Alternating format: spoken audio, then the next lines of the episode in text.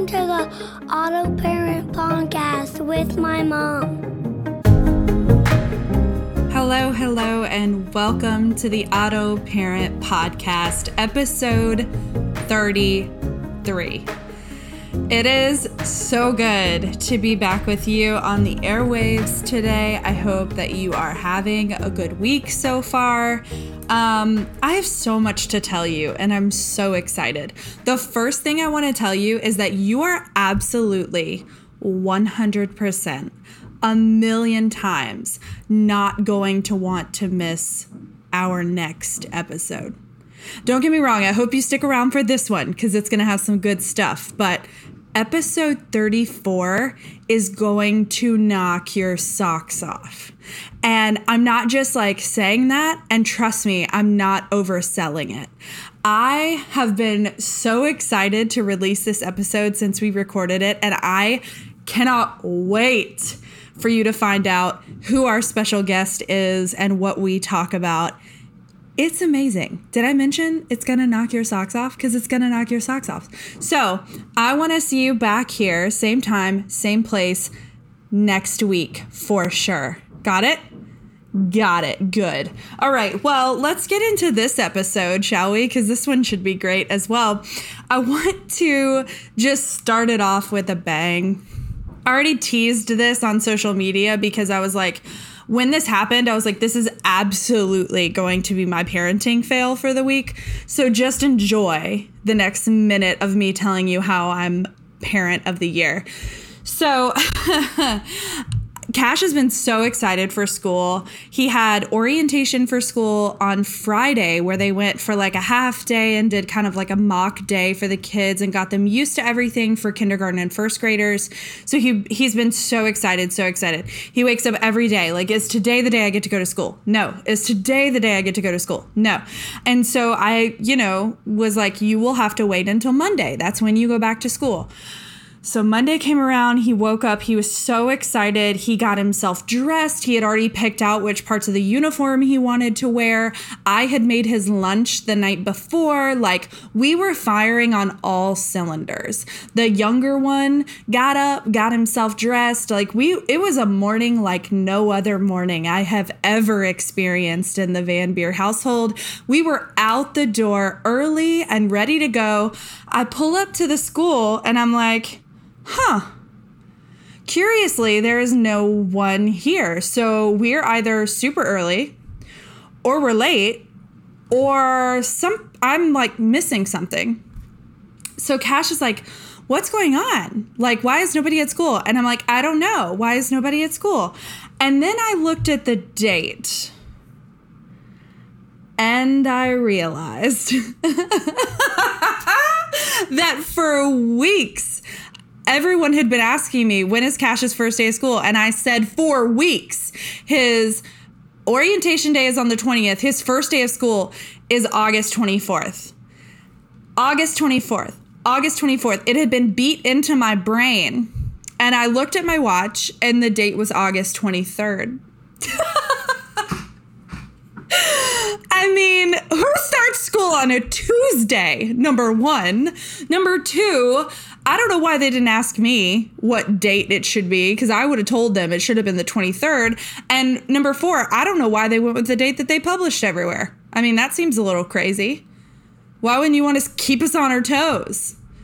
I don't know, y'all. the thing that made it so bad was not even that that everything had gone smoothly and that we had gotten out the door and like we got all the way there and had to turn around. Although I physically hate having to turn around. That wasn't the bad part. The bad part was that I had been hyping him up for school. and he was so excited. You should have seen the look on his face. I spent the next hour apologizing to him the next hour apologizing to him because he was so excited. So that's my fail. I'd be curious to know if any of you have one that's on that level because I'd love to hear it. As we're starting back to school and and parents are trying to figure out all of the school stuff and the school supplies and the timing and the oh my gosh, it's a lot. So, if you're struggling and if you're failing, just know that I am right there with you. Okay, so how about a confession for this week? My confession really has nothing to do with parenting because y'all already know that I like get the kind of chocolate that my kids don't like on purpose, that I tell my kids that Uh, certain restaurants are closed when it's raining, that, you know, the list goes on and on. so this confession is a little bit different. Just bear with me. So I really love podcasts, obviously. Hello.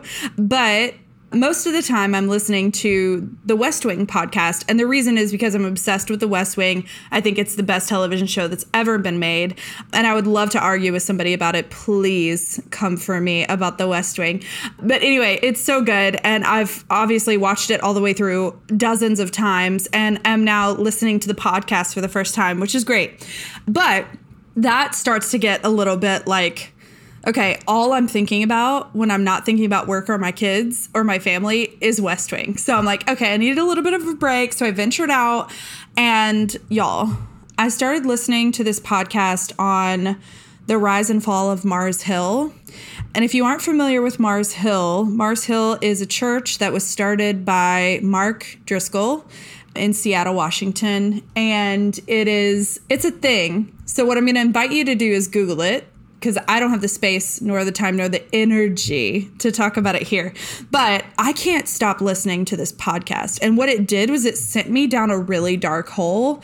And so my confession just is that like I've been wrapped up in like a really dark hole of evangelicalism for like I don't know, the past couple of weeks, and I don't know how to get out. Like, I was listening to some of his sermons the other day, and I've got to stop. This person, Mark Driscoll, is super problematic. And so, anyway, not to make any kind of judgment or claim about his ministry and life and whatever, just that I've been listening to this podcast that's investigative journalism by Christianity Today, and it's just sent me to a really dark place where I don't like being. So, that's my confession. And sometimes to pull myself out of that place, I just have to watch West Wing. So, yeah, there it is. All right, let's do a parenting win, shall we? I I mean, here it is. Here it is. Riggins has pooped in the potty five consecutive times. This is a huge deal. He has been pee potty trained for like what feels like almost a year. But this child has been one of those kids that poops and has to like go into a corner and hide behind something. Or like he doesn't want to see you to see him straining, so he'll like go into the closet. Or he just is a disappear kind of pooper. And so it's been so hard to get him to even think about potty training with the number two. And uh, I just decided that we would go uh, go the full naked route. I don't know any if anybody's done this full naked route potty training before, but the kid already likes to be naked, so why not? Uh, so we did that, and we we had a moment the other day where he was just like standing there, and you could tell like he was shaking. He was like, "I'm gonna poop, I gotta poop," and he was begging for a diaper, and I was like, "No, no, we're gonna poop in the potty." And he was like, No, I'm gonna poop on the floor. And I was like, Oh boy, if you try it. And I was like, I'll put you on the toilet. And when dad gets home, he'll give you a dollar. And he sat on the toilet. He pooped in the potty. He was so proud of himself. That's the thing is like, you know, it's always borderline like, is the kid gonna be traumatized or triumphant? Hashtag traumatized or triumphant. I just came up with that and I think it's brilliant. And so, anyway, he was triumphant and I was so, so proud. And it's a huge, huge moment. It's a huge moment because this is the last kid. And you know what that means when those diapers go away? Ooh, huge. So I celebrate that today. I would love to hear some of yours. This has been a segment called Parenting Fails, Confessions, and Wins. Just a reminder, you can submit those to the podcast. I've been getting some rumblings from some listeners this week that some of you have some fails, confessions, and wins that you want to share with the podcast. I am so excited to receive them and we'll share them on the pod. You can send them to us via voice memo. I would love to hear your voice and to bring you on the podcast to share your fails, confessions, and wins, or you can just type them out to us on Instagram and Twitter. And now it's time to do a little something different.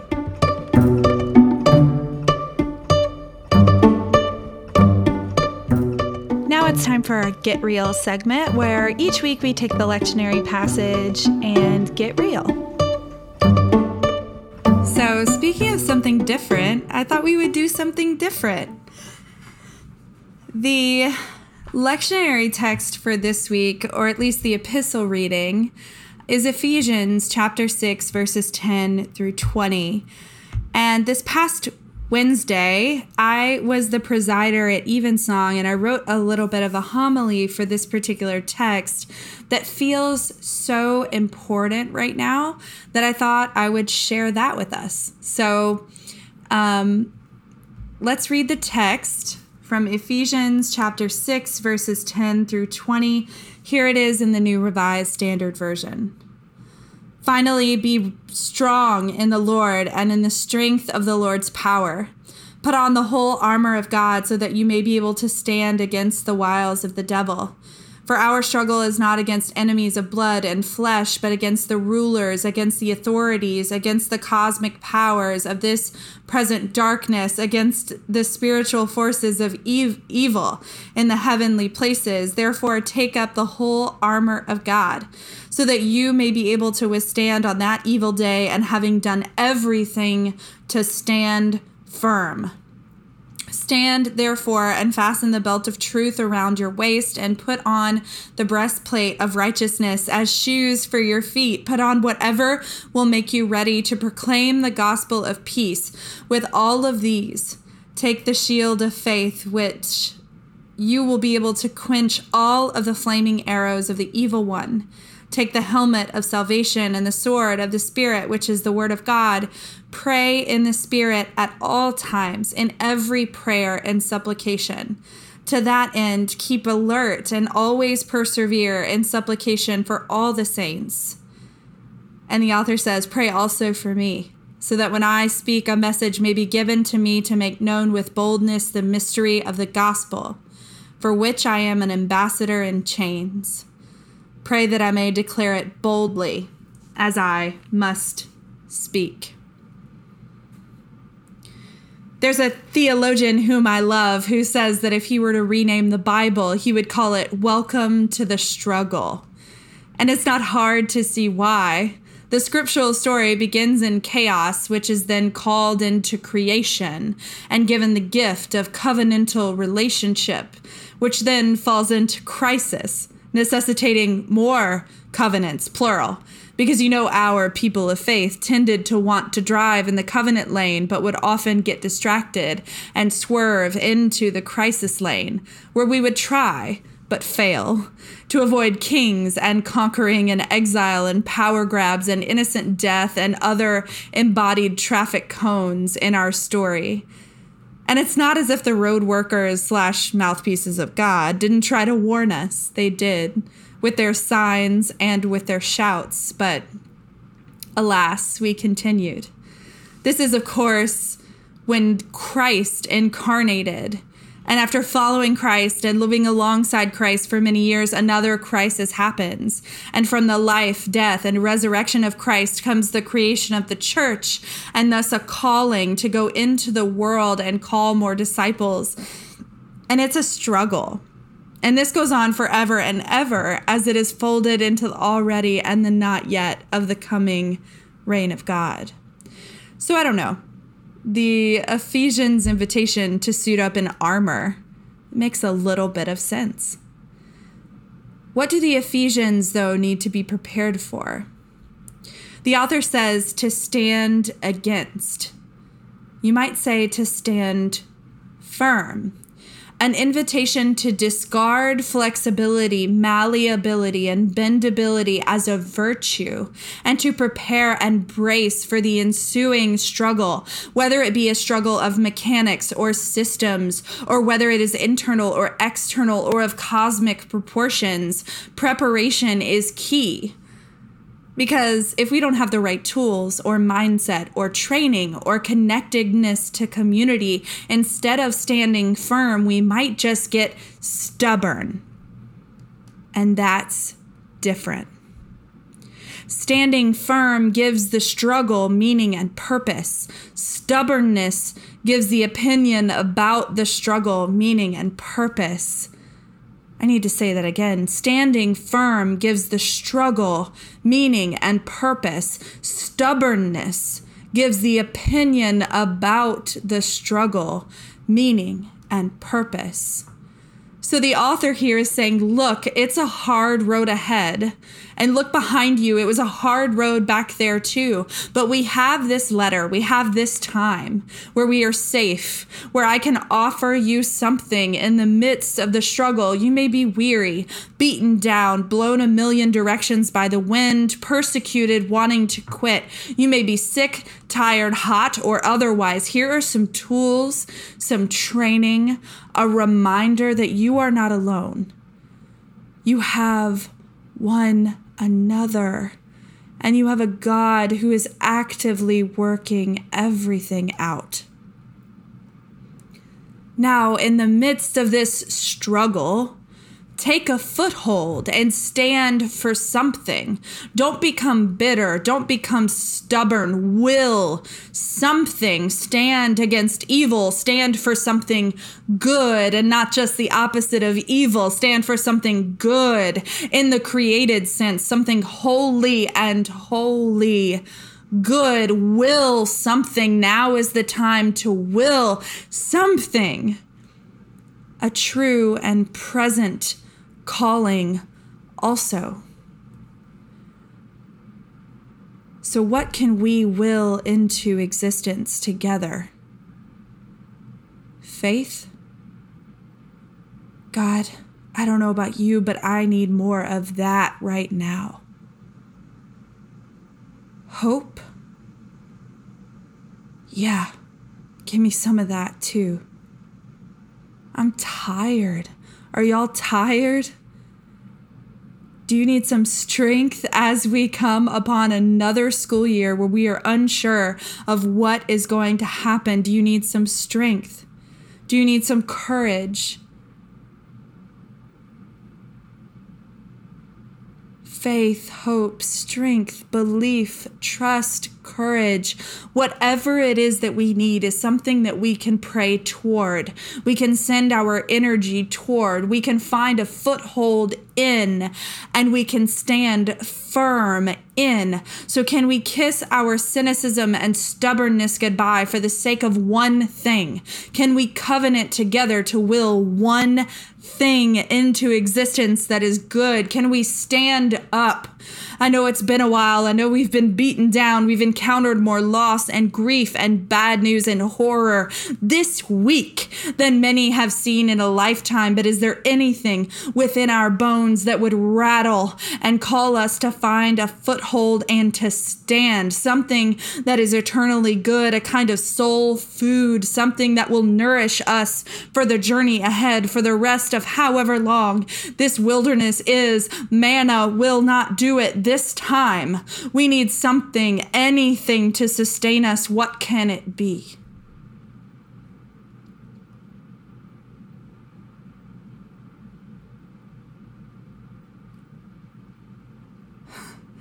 I'm feeling the spirit move in this moment, and I want to say, let's just take a moment and think about actually answering that question. What can it be? What do we need to will into existence? What do we need to find a foothold in? Is there anything that can help us stand up?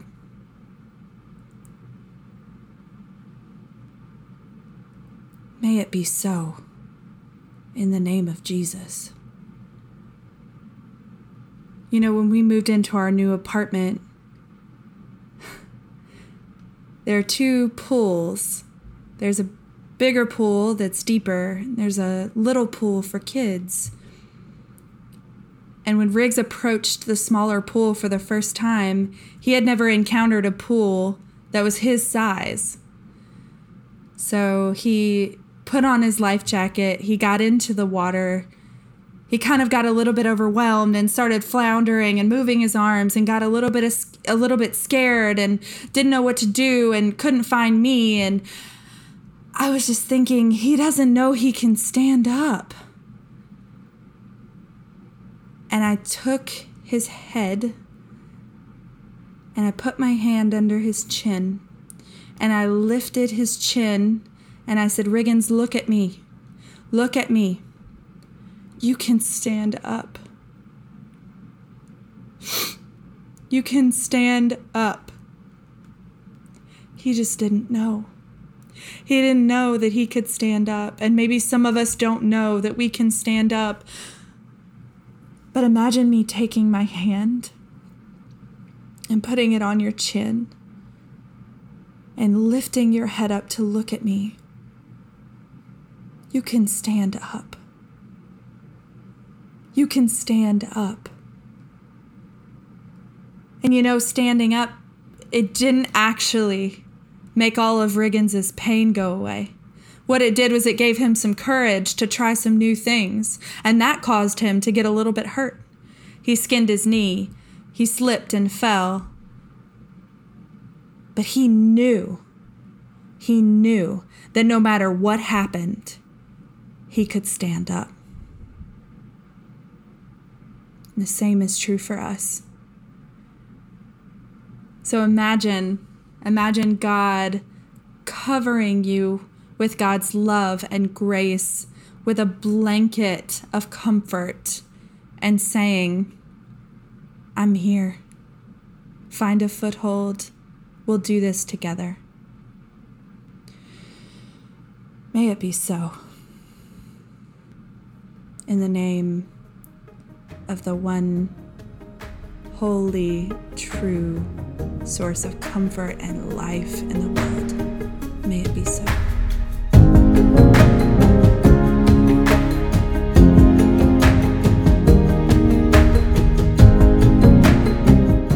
I've been your host, Pastor KC. You can follow me on Twitter at RevKCVC. Join us next week, same time, same place.